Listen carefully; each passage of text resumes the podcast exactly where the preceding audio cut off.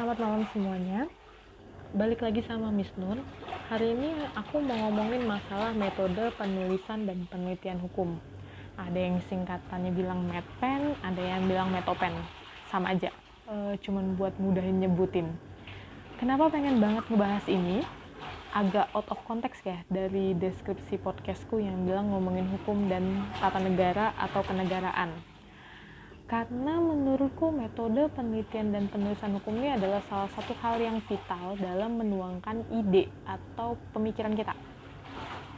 Tapi, eh, dan aku juga pernah mengalami hal demikian ketika posisiku masih di mahasiswa, metopen tuh sering dianggap angin lalu doang. Jujur pas dulu beberapa kali ikut lomba karya tulis gitu ya, aku cuman kopas aja punya seniorku terdahulu di bab 3. Sampai akhirnya aku kepentok ketika lagi bimbingan skripsi, dosenku tuh cukup memberi teguran keras dan akhirnya dia bilang kamu jangan nerusin deh e, nulis skripsi kalau masih acak adul berantakan kayak gini. Nah, bahasanya nggak gitu ya bahasa dosen pasti lebih e, tersusun lah.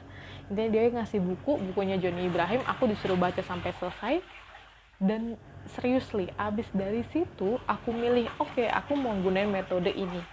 Penulisan tuh jadi lebih mudah lebih tertata. Kenapa? Karena step-stepnya udah ada dari metode penelitian hukum tersebut. Nah, sebelum ngomongin metode penelitian hukum, eh, ini sedikit cerita masalah metode penelitian pada umumnya. Kenapa sih kita butuh metode penelitian? Jadi kan penelitian itu adalah hasrat ingin mencari jawaban, pengen tahu, gitu ya, curiosity. Penelitian itu bisa ilmiah, bisa tidak ilmiah kayak mau stalkerin gebetan itu nggak ilmiah. Tapi ada langkah-langkahnya juga kan kita harus tahu dulu akunnya seperti apa berapa temennya segala macem. Nah itu nggak ilmiah kan tapi berantakan ya. Mana aja kita mau mulai dulu stepnya gitu. Bisa aja kita cari Facebooknya dulu atau kita cari Instagramnya dulu gitu. Tapi kalau kegiatannya ilmiah yang mau dicari kebenarannya harus dapat dibuktikan dan dipertanggungjawabkan maka dia butuh metode karena ciri-ciri dari penelitian ilmiah itu ada tiga, metodologis, sistematis, sama konsisten. Nah, di sini nih, akhirnya eh, saya mau jelasin pertama tipologi atau bentuk dari penelitian. Berdasarkan sifatnya, jadi penelitian tuh bisa bersifat eksploratoris. Eksploratoris itu memiliki maksud dia, uh, bentar, nyontek dikit. Nyontek. Uh, biar nggak salah jelasinnya. Eksploratoris. Oke atau penelitian eksploratif. Menemukan informasi terkait suatu masalah atau topik yang belum diketahui atau dipahami sepenuhnya oleh seorang peneliti. For example, uh, survei. Pengen tahu uh, inventarisasi daerah rawan bencana pada kecamatan. Kita kan nggak tahu daerah tersebut beneran rawan atau enggak kenapa sih dia bisa jadi daerah yang rawan? Itu eksploratorif jadi kita nggak tahu tapi kita pengen tahu lebih mendalam. Terus yang kedua yang kedua itu ada bentuk penelitian deskriptif. Kalau deskriptif dia uh, apa menyajikan gambaran atau suatu fenomena keadaan atau kejadian pada waktu tertentu. Cerita aja dinarasiin aja. Misalnya tadi kita nggak kalau misalnya eksploratoris kan sebenarnya so, uh, ini gampangnya aku ya sebagai peneliti aku nggak tahu sama sekali nih masalah si kecamatan A dia rawan bencana atau enggak gitu kenapa dia bisa disebut rawan bencana? Nah di situ aku ngelakuin eksploratoris karena aku belum tahu kondisinya. Tapi ketika kondisinya aku sebagai peneliti sudah tahu kondisi si A sebagai rawan bencana aku pengen nyertain nih. Nah itu adalah penelitian deskriptif. Yang ketiga itu ada penelitian explan explanatory explanatory Eksplanatori itu untuk menguji suatu teori, berguna untuk memperkuat atau menolak teori. Ini kritik sih biasanya. Contoh, misalnya, uh, uh, menguji mengenai apa ya oh implementasi asas proporsionalitas dalam perjanjian uh, teorepatik pengen nguji nih. Oh untuk upaya keadilan. Nah biar lebih lengkap deh. Pengen nguji. Bener nggak sih penerapan asas proporsionalitas itu bisa mencapai keadilan di perjanjian teorepatik terapeutik. Terapeutik itu perjanjian kesehatan kesehatan transaksi antara dokter dan e, pasiennya. Oke. Jadi ada tiga. Yang pertama bentuknya explanatory itu dia nguji teori yang udah ada bener atau nggak bener deskriptif itu dia jabarin suatu kondisi tertentu kalau uh, eksploratorif dia penelitinya nggak tahu terus pengen tahu ini tentang apa sih sebenarnya? Oke itu berdasarkan sifatnya. Yang kedua berdasarkan bentuknya. Bentuknya itu ada tiga juga. Yang pertama ada diagnostik. Diagnostik itu menggunakan uh, metode di mana peneliti itu lagi nemuin sebab-sebab timbulnya suatu gejala. Kayak dokter deh lagi bikin diagnosis ini uh, demam gejalanya apa aja ya gitu, pusing, lemah gitu. Itu penelitian diagnostik. Penelitian yang dirancang dengan menuntun seorang peneliti ke arah tindakan sehingga metode penelitian ini dia akan menemukan sebab-sebab timbulnya suatu gejala diagnostik. Yang kedua itu penelitian preskriptif. Penelitian untuk mendapatkan saran-saran dalam mengatasi masalah tertentu. Sehingga dapat memberikan solusi. Kalau evaluatif, dia bertujuan untuk menilai baik penelitian baik atau tidak baiknya topik yang diangkat di penelitian. Nah, itu e, secara umum tipologi dari penelitian. Masuk ke penelitian hukum. Jadi penelitian hukum itu sederhananya ada dua. Ada normatif sama ada empiris. Buat lebih simpel lagi ingetnya, kalau kamu nguji peraturan perundang-undangan ataupun e, kontekstual hukum dalam literatur, law in the book itu kamu lagi ngomongin metode penelitian hukum normatif.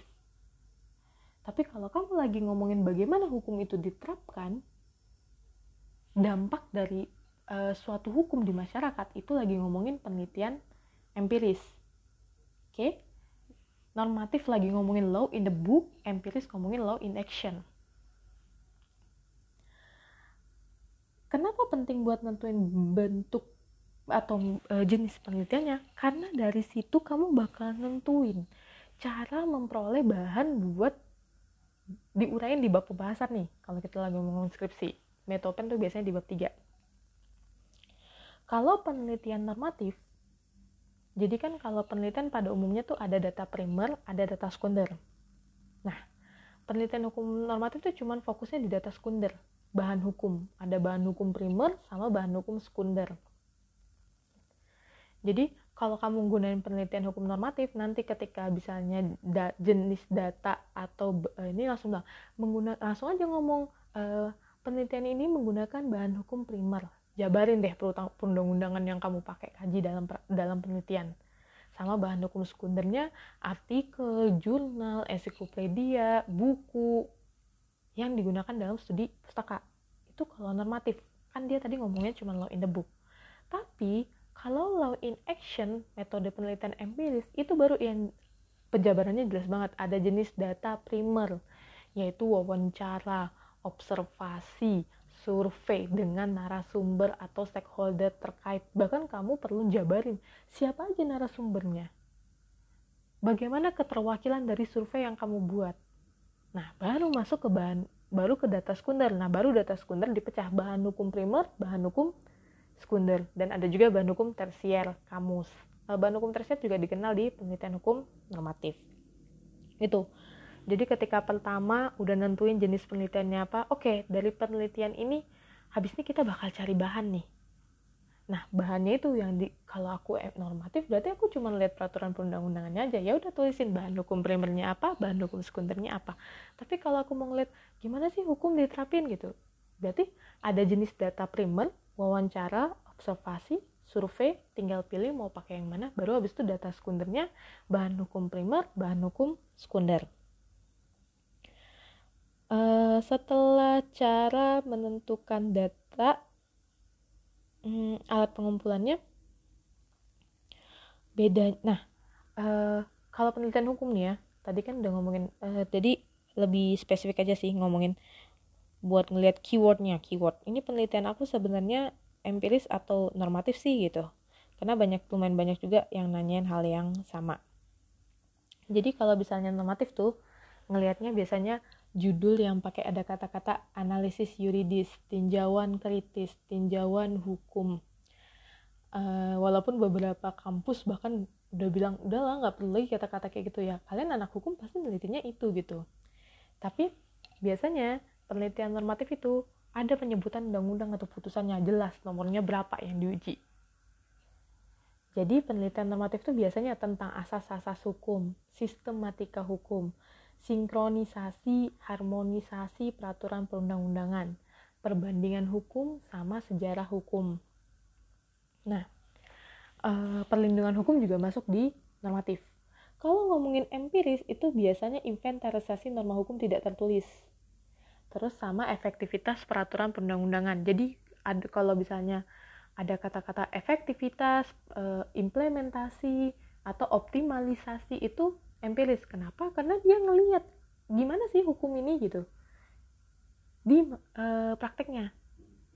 Beda sama normatif. Dia cuma ngelihat gimana sih hukum gitu. Sesuai nggak sih kajiannya sama asasnya sama teorinya gitu. Sama pengaturannya. Oke itu udah ngomongin uh, bedanya empiris sama normatif uh, jenis keyword kata-katanya yang akan tercantum di judul. Jadi, judul yang baik itu adalah judul yang bisa mempresentasikan isi karya kamu dan juga metode penelitian yang kamu gunakan. Jadi judul tuh, tapi ya, walaupun mesti deskripsi semua gitu, judul itu idealnya jangan panjang-panjang. Uh, kalau saya sih biasanya ngejubutin nggak usah lebih dari 12 kata Nah, makanya kalaupun misalnya peraturan perundang-undangan yang nggak penting banget, mending nggak usah ditulis sama sekali. Karena contoh, misalnya ngekaji masalah undang-undang ITE. Undang-undang ITE itu kan udah dua kali ngalamin perubahan. Dan kamu nggak mungkin cuma mengkaji satu peraturan yang paling baru. Jadi kalau kayak gitu, udah nggak disebutin, nggak usah disebutin nomor undang-undangnya, paling cuma disebutin undang-undang informasi teknologi elektronik.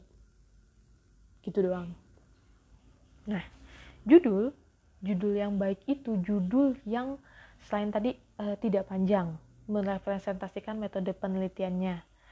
Terus uh, lugas bahasanya nggak multitafsir. Jadi misalnya uh, hak uh, ke, hak atas pekerjaan bagi kaum disabilitas. Oke itu judul general. Berarti dalam pembahasannya kamu harus ngebahas semua tentang disabilitas baik itu yang disabilitas karena mental, fisik, atau eh, kemampuan lainnya yang tidak sempurna. Beda kalau misalnya hak atas pekerjaan bagi tunawicara, udah subjeknya sampai di situ. Jadi judul tuh bener-bener objek yang mau kamu tulis tuh diperinci sampai nggak bisa dimunculin tanda tanya lagi. Emang disabilitasnya disabilitas seperti apa? Atau hak atas pekerjaannya hak atas pekerjaan untuk apa gitu. Emang di mana gitu. Jadi judul tuh harus spesifik. Nah dari judul ini judul ini yang bisa juga nanti jadi arah buat kamu nentuin landasan teori atau tinjauan pustaka. Oke. Uh, contoh skripsi saya. Perencana uh, perencanaan penetapan Batam sebagai kawasan ekonomi khusus dalam bingkai otonomi daerah. Tuh judulnya. Kalau secara sekilas gitu ya, dilihatin. Dia udah ngomongin penetapan regulasi. Ini metode penelitiannya penelitian normatif. Nah, dari situ udah kelihatan satu, oke okay, nemuin. Nah, tinjauan pustakanya karena saya ngomongin tadi. Saya ngomongin dong apa yang dimaksud dengan perencanaan penetapan? Saya jelasin dong Batam itu apa. Terus saya jelasin dong kawasan ekonomi khusus itu apa. Terus saya juga jelasin otonomi daerah itu apa. Jadi ini udah lebih spesifik lagi ya masuknya dalam teknis uh, penulisan skripsi nih. Saya ingatnya skripsi deh karena saya juga lagi ngebimbing skripsi mahasiswa gitu. Jadi awal mulanya sebelum nyusun skripsi cari topik cari masalah masalahnya kalau bisa yang long lasting yang yang long lasting itu bukan artian nggak bisa selesai ya tapi uh, yang kamu proyeksikan sampai kamu sidang, masalah itu belum ada penyelesaiannya, atau masih tetap bisa dikaji secara keilmian.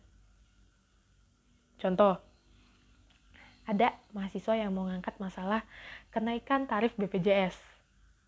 Nah, sekarang kan udah keluar tuh eh, putusan pengadilan, eh, putusan pengadilan atau pengaturannya kalau nggak jadi naik, dia nggak mungkin dong bisa ngebahas apa-apa lagi.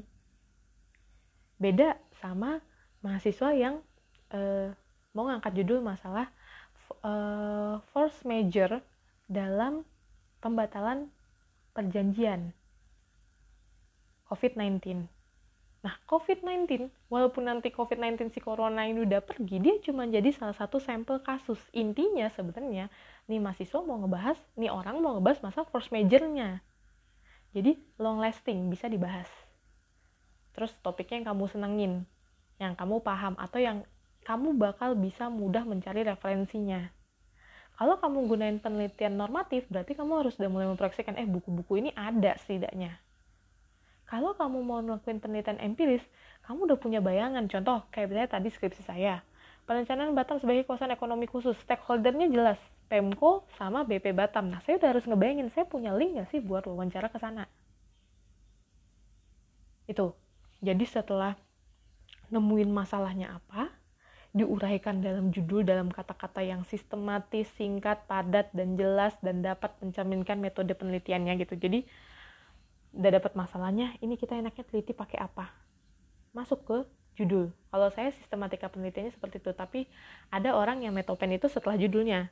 Tapi kalau saya sebelum, biar lebih enak ngerangkainya. Nah, baru masuk ke latar belakang.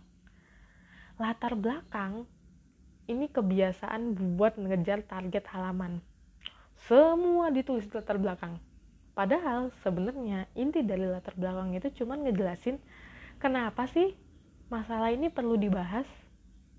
Apa sih yang bikin peneliti tertarik ngangkat masalah tersebut? Jadi nggak usah panjang-panjang. Jadi idealnya ya latar belakang itu bab satu itu kayak sekut cuman sekitar 5 sampai 10 udah kebanyakan kayaknya. Ini untuk kita ngomongin length skripsi yang 100 halaman ya.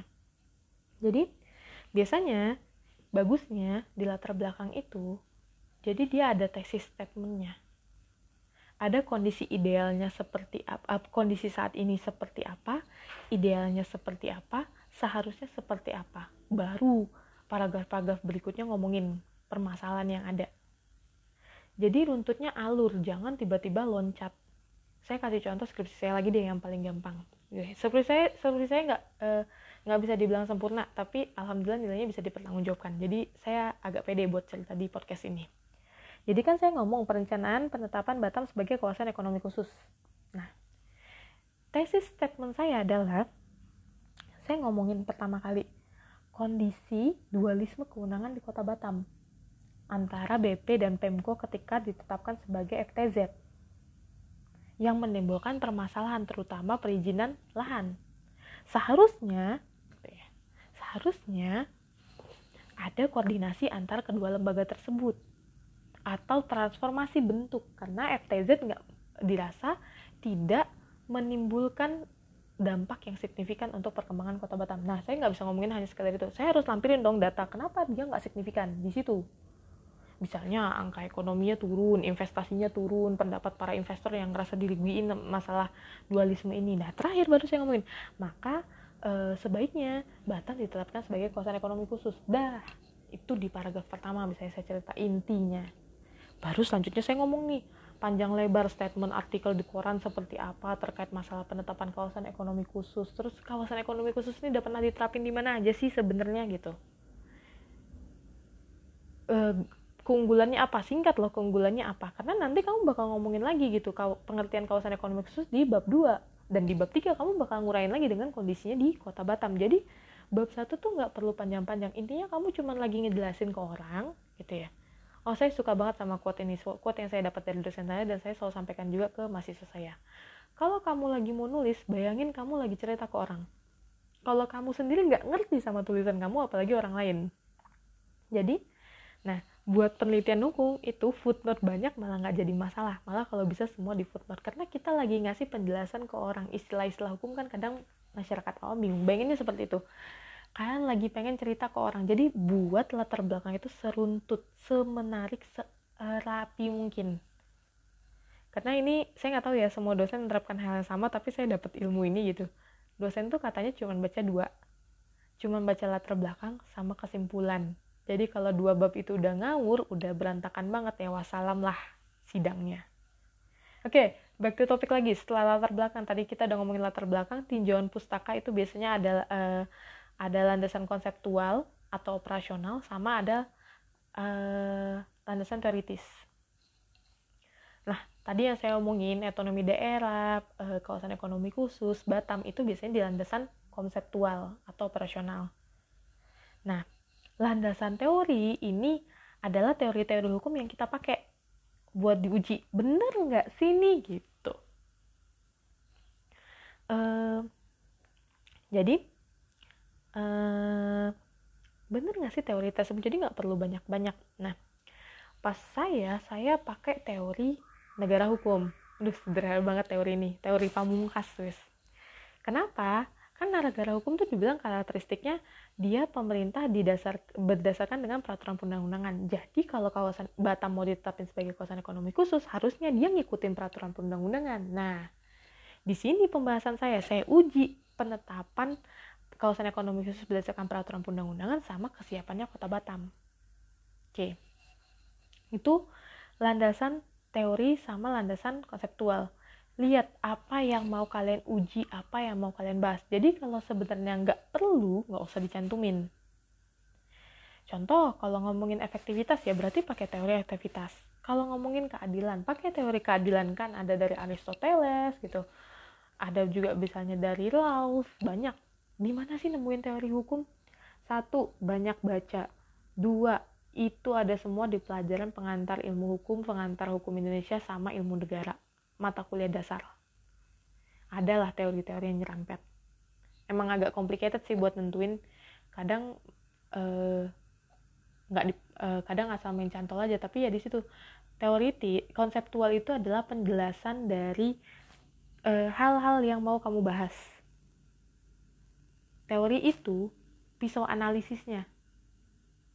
Jadi, ini ngomongin bab 2 saya analoginnya kayak kue. Ini kue apa? Donat. Buatnya pakai apa? Tepung. Tepung adalah terus gula. Gula adalah itu di landasan konseptual. Mixer adalah gitu peralatan.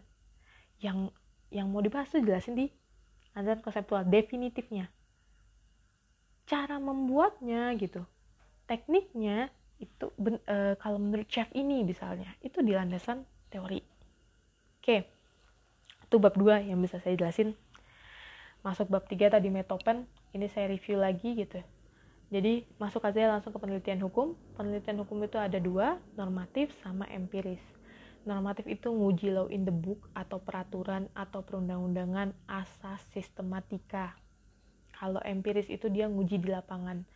Dia mau lihat prakteknya gimana. Law in action. Efektivitas optimalisasi implementasi penerapan perlanan. Nah itu empiris. Kalau normatif dia gunanya bahan hukum primer sama bahan hukum sekunder.